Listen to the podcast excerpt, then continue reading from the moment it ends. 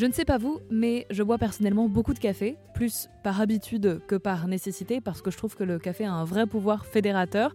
Euh, je pense que si j'avais pas euh, de collègues, ou pas d'amis, je ne boirais pas de café. Euh, ceci étant, évidemment, il faut en boire avec euh, modération. Et pour en savoir plus sur euh, ce café, mais surtout euh, les gens qui sont derrière et qui font en sorte euh, qu'on puisse, nous, boire du café, je m'apprête à pousser la porte d'une brûlerie artisanale qui s'appelle le Conservatoire du Café. J'espère en apprendre davantage sur ce métier de torréfacteur qu'exerce Alexandre Julien. Bonjour, Bonjour, suis Alexandre, Camille d'Airzen Radio, enchantée. j'ai envie de vous rencontrer, bienvenue. Merci. On commence euh, par boire un café, je vous offre un café. Bon, évidemment, j'ai accepté et nous avons pu nous poser pour parler de ce métier de torréfacteur. La torréfaction, en fait, c'est un métier qui a, été, qui a failli disparaître, qui a été complètement délaissé. Je sais pas, il y avait plus de 3000 torréfacteurs en France euh, il, y a, euh, il y a une cinquantaine d'années. C'est tombé à, à peau de chagrin euh, il y a encore une dizaine d'années. euh, il, y avait, euh, il y avait moins de 800 torréfacteurs en France. Euh, la grande distribution, les capsules euh, ont fait que bah, c'est des métiers qui ont fait disparaître. Il n'y a pas de formation de torréfaction. euh, L'éducation nationale, il n'y a pas un CAP de torréfacteur, ça n'existe pas. En tout cas, pas encore. Alors, comment on se forme?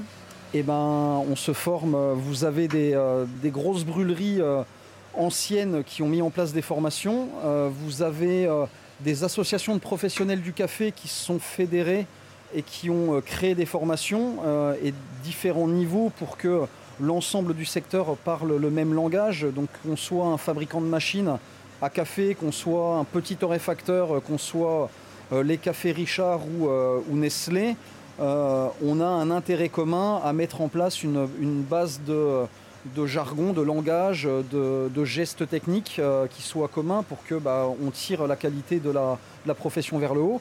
Donc euh, vous avez, euh, vous avez des écoles euh, privées entre guillemets de formation à la torréfaction. Il commence à y avoir des concours du meilleur café, du meilleur torréfacteur. Donc tout ça c'est en train de, changer. Mais c'est vrai que pour l'instant, il, fa- il fallait la chance de trouver un, mentor, un tuteur. Donc vous pouvez aller voir dans un village le dernier torréfacteur du coin qui veut vendre son affaire et qui accepte de vous former pendant, quelques mois avant de vous céder son activité. C'était comme ça qu'on se formait à l'époque. C'est des métiers de passionnés. hein.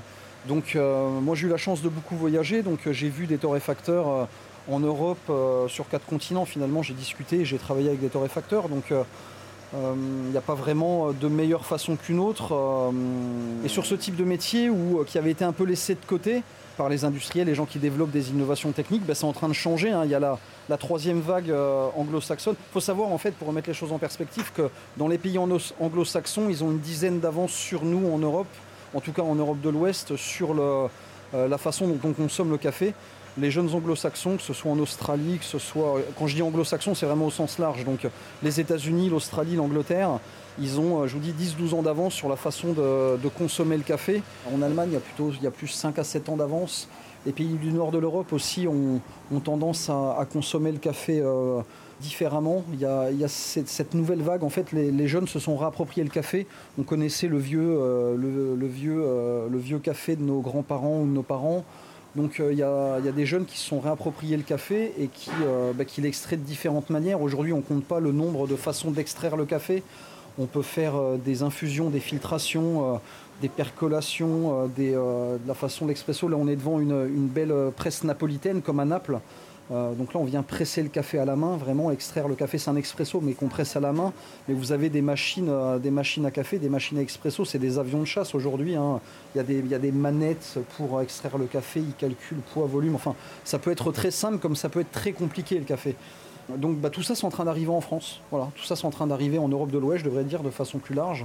Et c'est plutôt sympa à vivre, puisque du coup, euh, bah, on, est, on est en plein dedans. Alors pour en découvrir plus sur le café, je ne peux que vous conseiller de pousser la porte de votre torréfacteur d'à côté.